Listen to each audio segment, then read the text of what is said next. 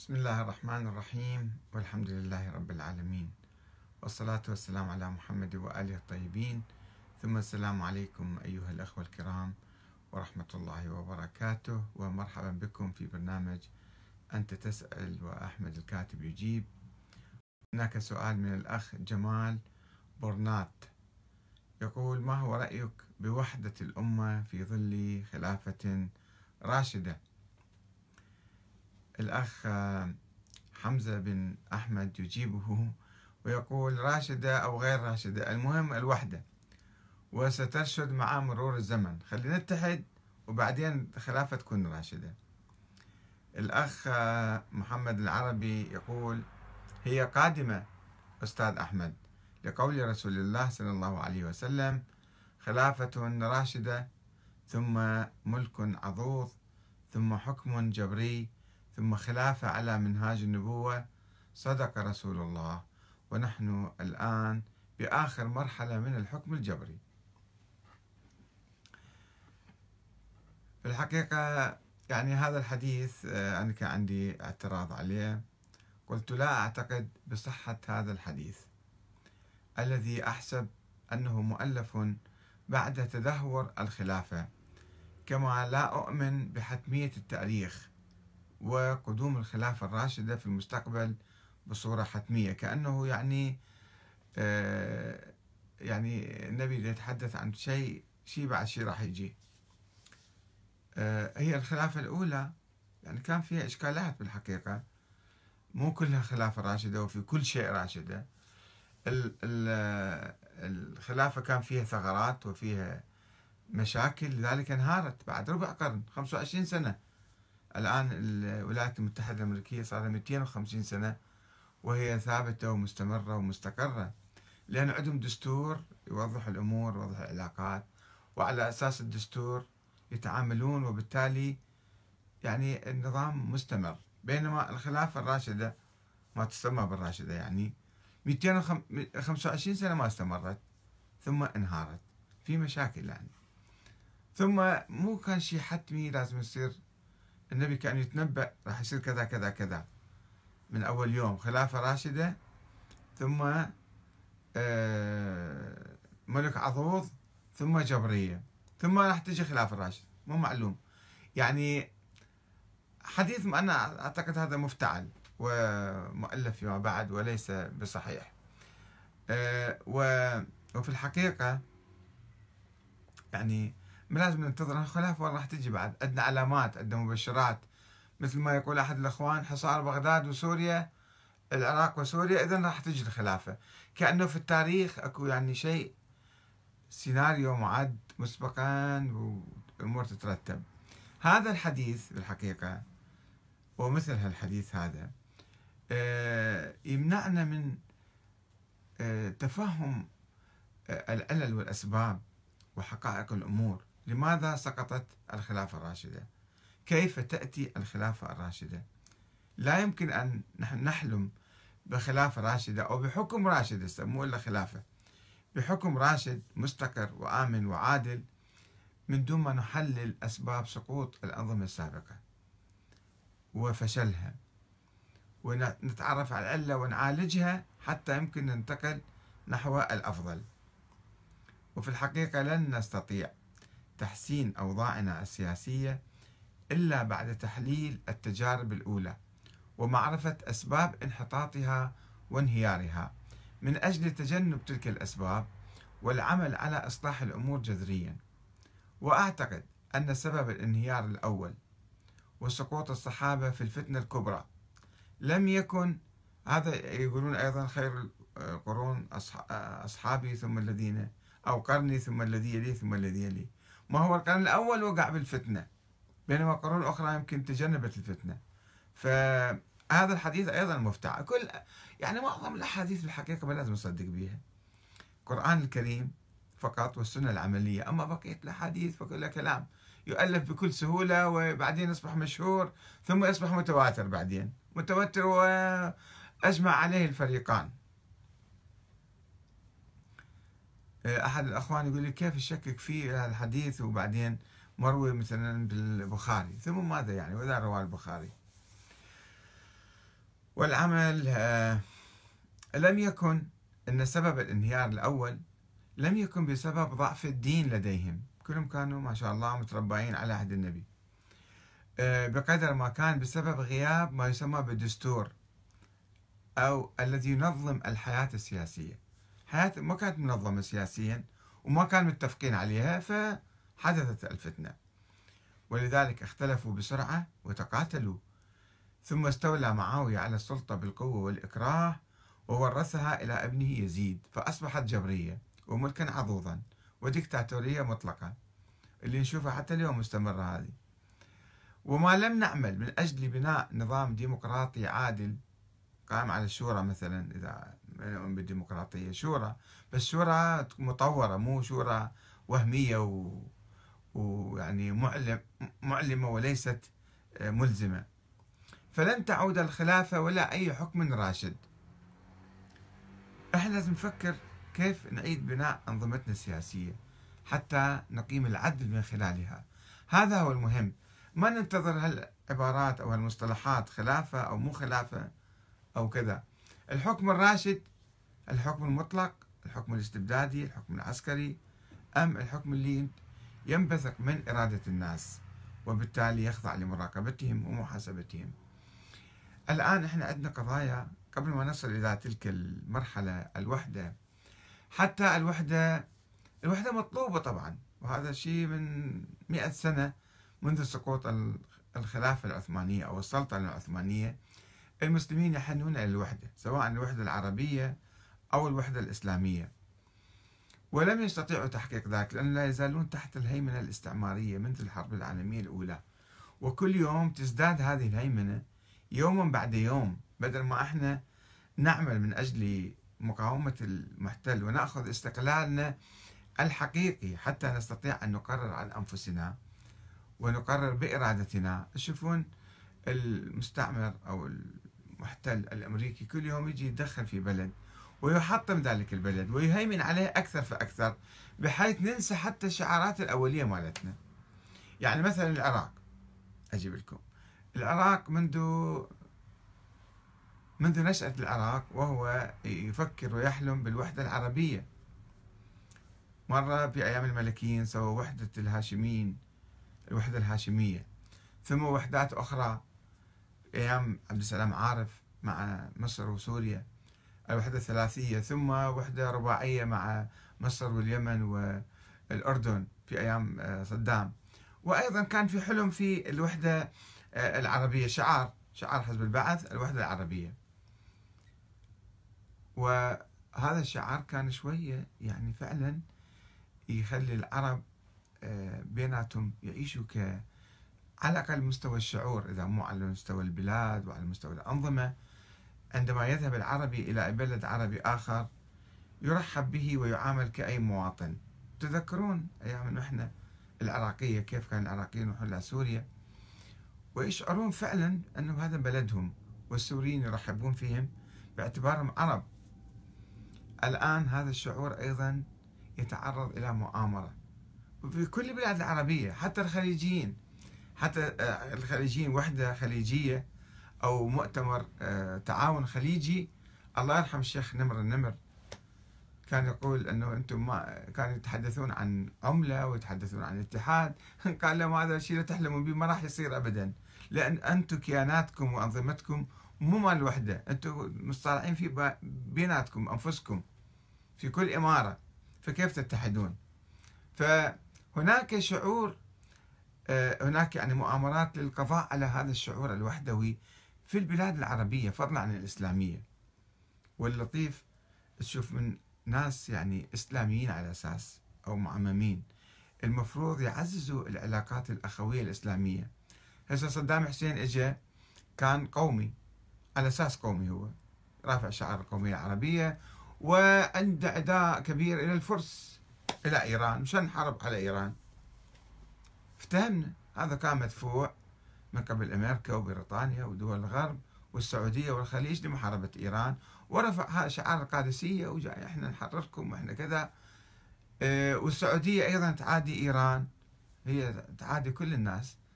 عادة القومية العربية وعادة الرابطة الإسلامية وعادت حتى الوهابية. قطر وهابية مثلهم هم يعادوهم. فما في شيء يجمع يجمعهم إلا المصلحة العامة. زين أنتم يا معممين يا رجال دين يا إسلاميين اللي في العراق أنتم ما عندكم شعور بالأخوة الإسلامية؟ بالترابط والتلاحم والتوحد مع المسلمين البقية؟ نعرف البعثيين والقوميين مثلا والسعوديين ما يردون وحدة إسلامية ولا يردون التعاون مع الجار الإيران مثلا. طيب أنتم دمكم ولحمكم وفكركم ووجودكم كلهم مع بعض. مختلط.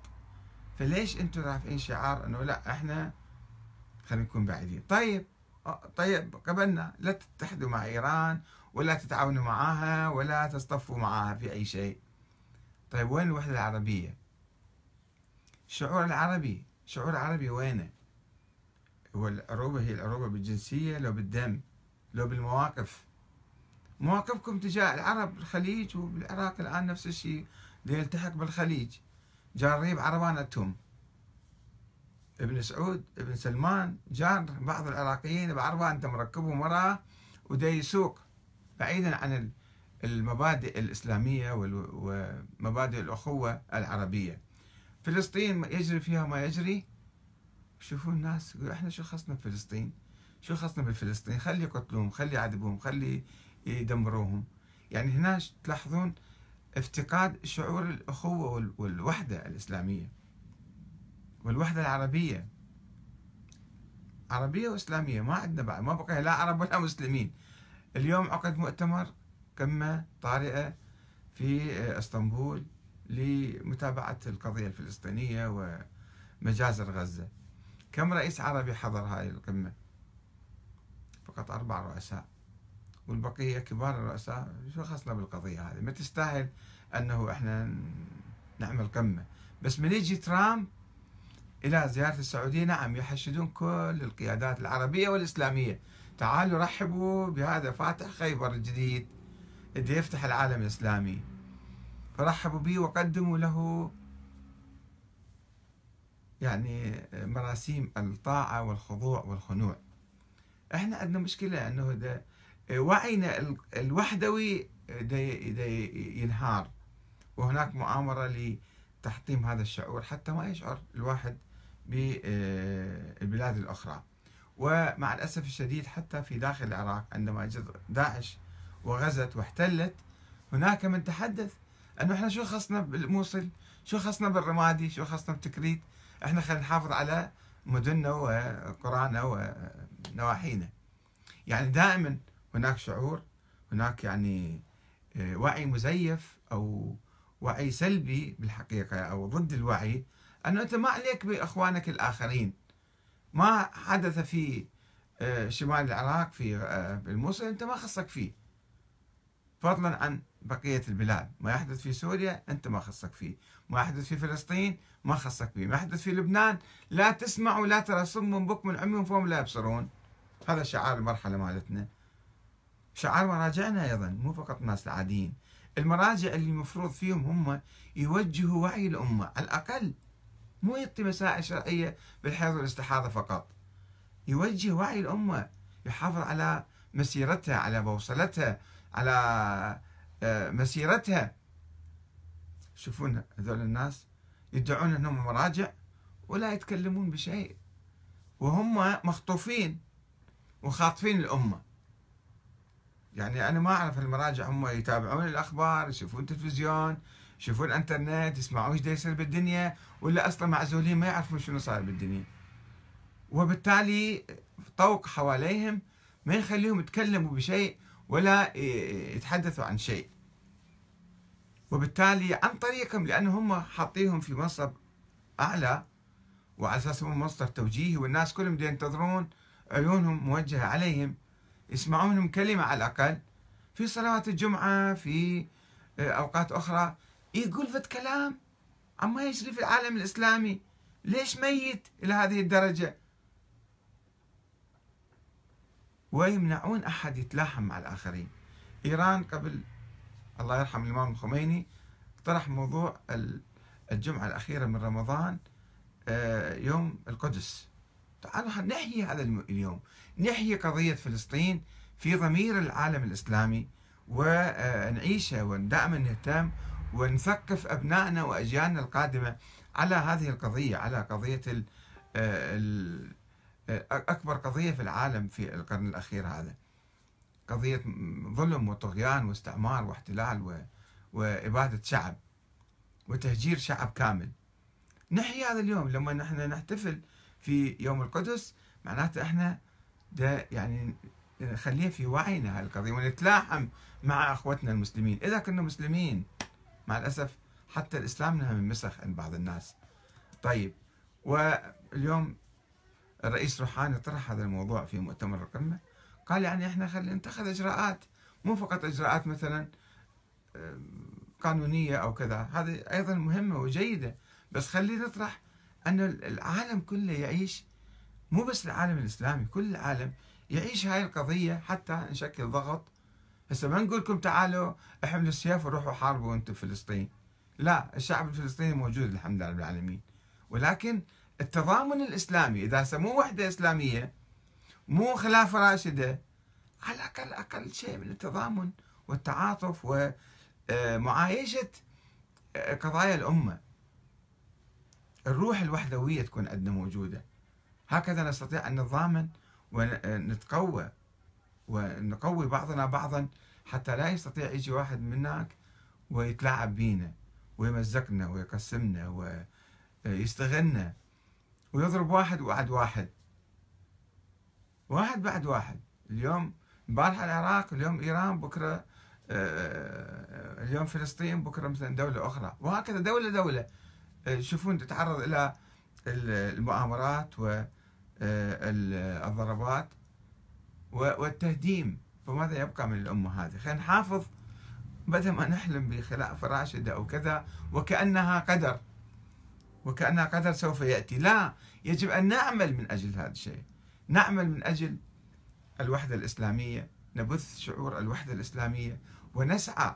وطبعا هذا يحتاج أيضا أن آه، يعني في كل بلد في كل هذا حتى يكون آه، القرار لذلك الشعب حتى يمكن تتوحد الشعوب. إذا كانت إرادات الشعوب مصادرة مصادرة ومنهوبة ومسلوبة فلا تتمكن هذه الشعوب أن تعبر عن نفسها لا في وحدة لا خلافة راشدة ولا غير راشدة. تقبل بالذل وتقبل بال إهانة وتقبل بالنهب لكل شيء من عندها وهي ما لها أي أي قرار ما عندها أي إرادة. هي طبعا سالبة هي مسلمة إرادتها للآخرين لها الحكام المغتصبين للسلطة. هذه مشكلتنا الكبرى. الوحدة الإسلامية تمر من تحرير الأنظمة السياسية من المسيطرين عليها بالقوة والإكراه من المستعمرين الداخليين مو فقط الخارجيين. وخطوة خطوة خلينا نبدأ على الأقل لا نفقد لا نتراجع لورا. إذا هسه إحنا ما نتقدم للأمام صار لنا 100 سنة كان عندنا شعور بالوحدة الإسلامية. الله يرحم جمال الدين الأفغاني اللي نادى بها في أواخر القرن التاسع عشر. أنه إحنا كان يرى أن العالم الإسلامي مقدم على انهيارات أخرى قبل ما تحدث الحرب العالمية الأولى. خلي تتحد كل البلاد الإسلامية في مواجهة الاستعمار القادم. ولم تتحد تلك البلاد فأصيبت بنكبات أخرى وانهارت الخلافة العثمانية وتقسمت البلاد العربية.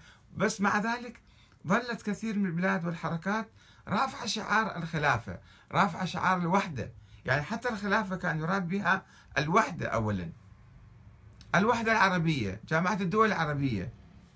كلها أصبحت يعني آه، هباء منثورة. ما ما فيها شيء برامج عملية آه، آه، تحقق هذا الهدف وتتقدم نحو الأمام. والآن نشهد مع الأسف في هذه المرحلة الجديدة من الاحتلال الأمريكي للعراق والعالم الإسلامي والهيمنة عليه بشكل أو بآخر حتى لا يجوز أن لك أن تفكر في الوحدة. لا يجوز لك أن تعمل من أجل الوحدة. ويغرقون بمشاكل سياسية واقتصادية وأمنية وطائفية حتى لا نعود نفكر بأي شيء. فهل نستمر في ذلك أم نبدأ كل واحد من عندنا. كل واحد يسمعني الآن. حقيقة خلي يفكر بمقاومة الثقافة الاستعمارية المهيمنة علينا ومحاولة بث روح الأخوة والمحبة والتضامن بين العرب والمسلمين عموما. والسلام عليكم ورحمة الله وبركاته.